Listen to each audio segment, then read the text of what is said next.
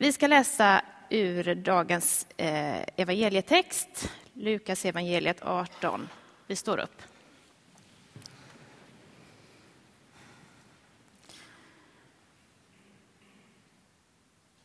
Han gav dem en liknelse för att lära dem att alltid be och inte ge upp. I en stad fanns det en domare som varken fruktade Gud eller brydde sig om människor. I samma stad fanns en änka. Hon kom gång på gång till honom och sa: låt mig få ut av min motpart vad jag har rätt till. Till en början ville han inte. Men sen tänkte han: inte för att jag fruktar Gud eller bryr mig om människor, men så besvärlig som den här änkan är ska jag låta henne få ut vad hon har rätt till. Annars pinar hon livet ur mig med sitt springande. Och Herren sa: där hör ni vad en orättfärdig domare säger. Skulle då inte Gud låta sina utvalda få sin rätt? När de ropar till honom dag och natt. Skulle han låta dem vänta? Jag säger er, han ska snart nog låta dem få sin rätt. Men människosonen, ska han finna någon tro här på jorden när han kommer?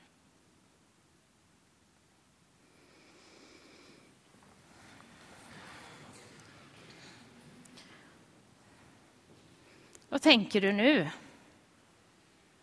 Är det här verkligen en bra bild av bön? Är bön som en idrottsprestation? En utnötningstaktik?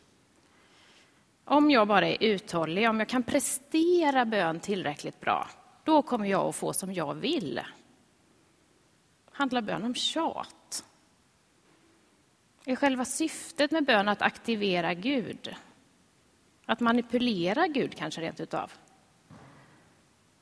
Och är Gud en vresig makthavare som kan hjälpa men inte vill? Det blir liksom dubbelfel. Ändå finns det någonting här som jag verkligen älskar. Som faktiskt gör mig lite rörd och berörd. Den här liknelsen ska ju för, en liknelse är ju till sin natur något som ska förmedla en bild av något annat. Och just här handlar det om bön och om att inte ge upp.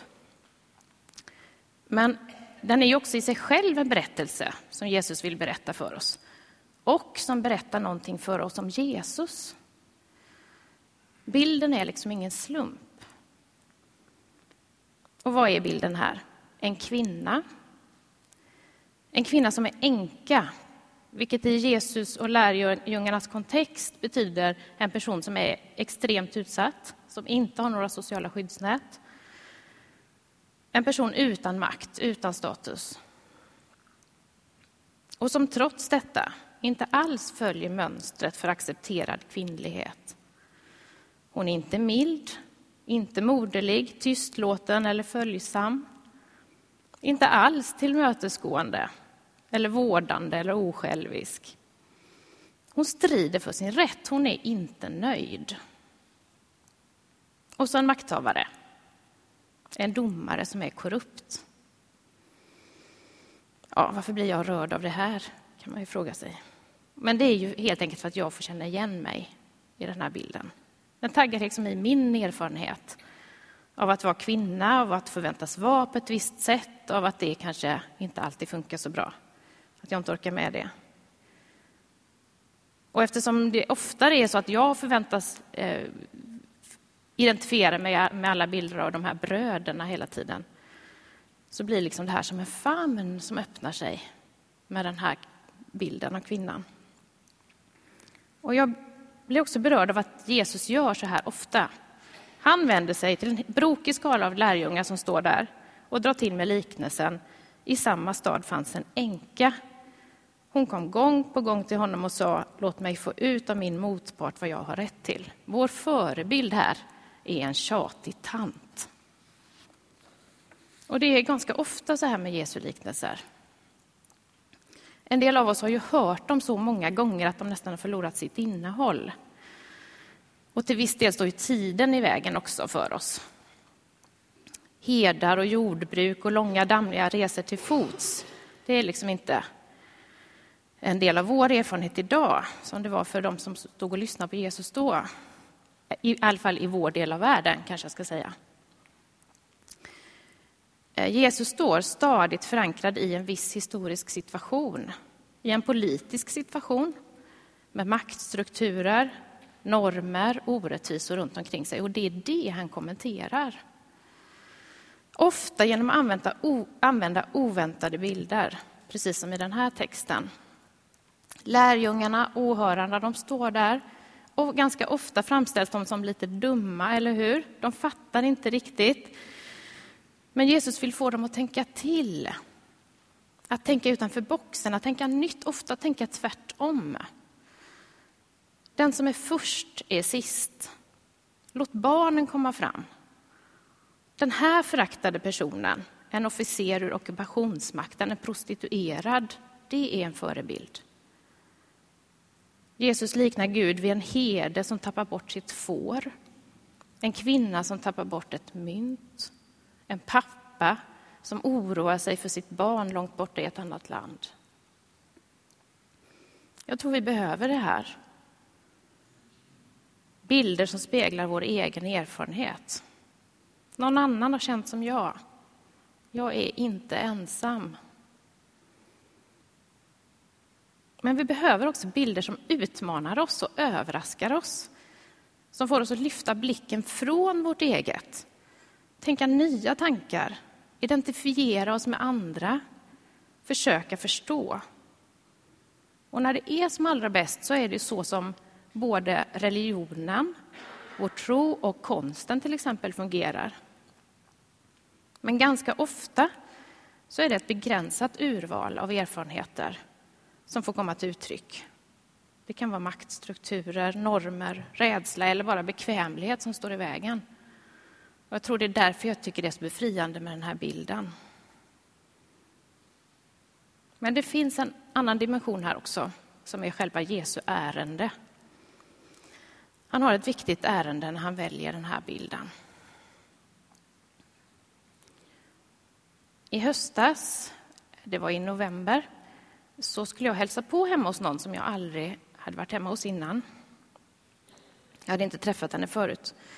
Hon hade bara ett rum, men det fanns inga möbler heller.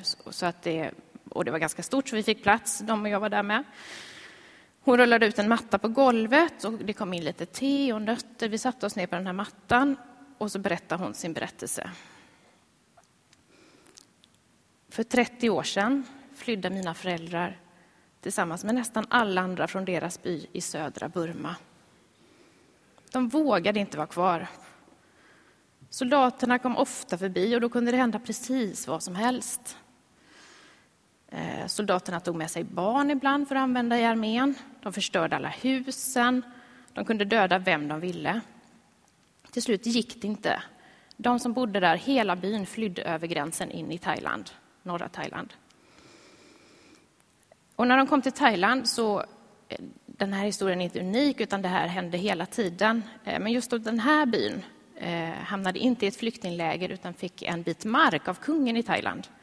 Där de kunde bygga en ny by. Men så var det så att barnen fick bara gå i grundskola. Och de fick inte heller resa någon annanstans för att söka jobb. De måste vara i den där byn. Varje familj fick en liten jordlott. Men det är myndigheterna som bestämmer vad de får odla. Och hur mycket de får betalt också. Och efter trettio år så är de ju många fler såklart. Det här håller inte längre. Vi går ut utanför huset. Det är jättevackert i norra Thailand. Det är liksom djungel, lummiga berg. Vi står liksom precis vid en grön dal. Och precis, vi står precis vid staketet. Alltså gränsen till Burma går precis här. Precis. Det är bara ett litet staket. Och så pekar hon rakt över dalen så här. Ser du åkrarna där borta på andra sidan? Det kan se att det är lite röjt där liksom i djungeln. Eftersom vi inte kan försörja oss på det som vi får, får lov att odla här, då går vi, kliver vi över staketet här varje dag och så går vi över dalen och odlar mark på andra sidan inne i Burma. Det var det att för att ta oss dit så måste vi gå över det här minfältet varje dag. Och det kan såklart komma soldater när som helst. Och då vet vi att ja, de kan göra precis vad som helst om de upptäcker oss.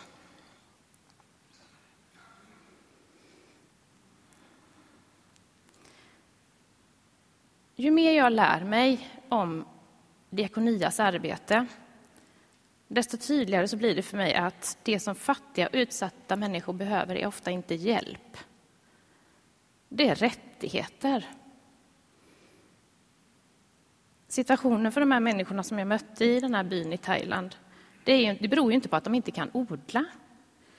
Eller att marken inte räckte till. Det fanns ju hur mycket mark som helst. Det var en hel djungel. Det var inte torka, det var inte översvämning. De hade idéer, de gjorde vad de kunde. Men de hade inga rättigheter. När ungdomarna inte får utbilda sig och de får inte ens resa till nästa stad för att söka jobb, vad ska de göra då? Jag tror att vi som bor i Sverige idag och, och har växt upp här, vi finns i en helt unik situation. Både i världen idag och i världshistorien. Jag tror att vi ofta glömmer det. Ett fungerande rättsväsende. Rättssäkerheten som vi ofta tar för självklar. Vi går inte omkring och tänker på det till vardags, att vi har en rättssäkerhet. Hur skulle det vara om den inte fanns? Den har ju brister här också, det vet vi. Den behöver ständigt utvärderas, förbättras. Men den ger oss en trygghet och en frihet som de flesta människor i världen bara kan drömma om. Och de drömmer om den. Och många kämpar för det också. Och många av dem finns i Diakonia. Med den här medvetenheten så blir det också tydligt hur många berättelser och texter i Bibeln som handlar om det här. Ens ögon öppnas. Jag har en känsla av att vi som har fått vår trygghet och frihet till skänks, vi som tryggt kan gå omkring och lita på fungerande lagar, vi bär liksom vårt människovärde i ryggen. Och vi har lite svårt att ta till oss det akuta, tror jag, i de här orden som går som en röd tråd genom hela Bibeln. Gamla testamentet, Saltaren, profeterna. Och genom berättelserna om det som Jesus gjorde och sa. En rättfärdighet från Gud. Din rättfärdighet är som väldiga berg. Din rättvisa som det djupaste hav. Skulle då inte Gud låta sina utvalda få sin rätt? När de ropar till honom dag och natt. Skulle han låta dem vänta? Det är ju centralt i liknelsen som vi har läst här idag också. Att det handlar om Guds rike som en plats och ett tillstånd där rätt och rättfärdighet råder. Han gav dem en liknelse för att lära dem att alltid be och inte ge upp. Och den liknelsen handlar om en människa i yttersta utsatthet som ropar på rättvisa. Det är inte en slump. Jag tror att Gud vill förändring och rättvisa i världen. Bara några verser innan den här liknelsen så får Jesus en fråga av fariseerna. De är ju ofta på och frågar honom saker. Och han svarar dem så här. Guds rike kommer inte på ett sådant sätt att man kan se det med sina ögon. Ingen kan säga här är det eller där är det. Nej, Guds rike är inom er. Guds rike är inom er. I den förra bibelöversättningen så stod det Guds rike är mitt ibland er. Och någonstans har jag hört att tolkningen är osäker eller den är åtminstone dubbel. Guds rike är mellan er skulle det också kunna betyda. Guds rike är ett tillstånd som vi är med och skapar. Det är vårt ansvar. Vi är Guds händer och fötter i världen. Jag tror på en Gud som hatar orättvisor. Som älskar när de som inte har får. Och när de som behandlas som lort får respekt. En Gud som tycker att det är rätt att tjata omkull en orättfärdig domare. En Gud som svarar på bön genom att kalla människor, människor som du och jag.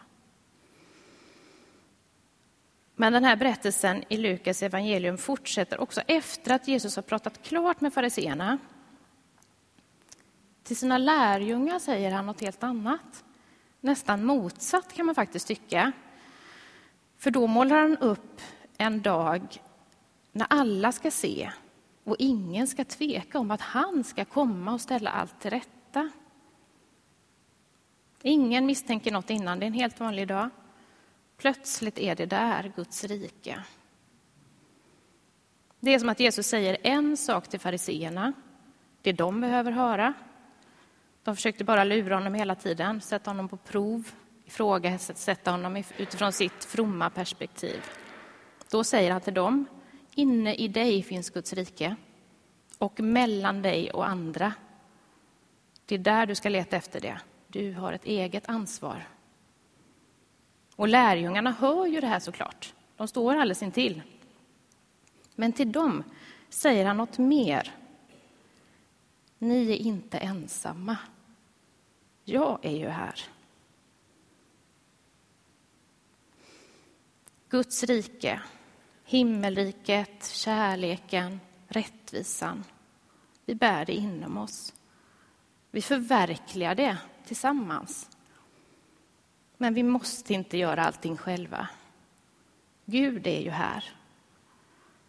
I vår vardag, det är hans favoritplats. Annars hade han inte valt att bli människa. Så vi ber att människosonen ska finna tro här. Tro på en bättre värld. Tro på att änkan ska få ut sin rätt. Tro på att förändring är möjlig. Amen.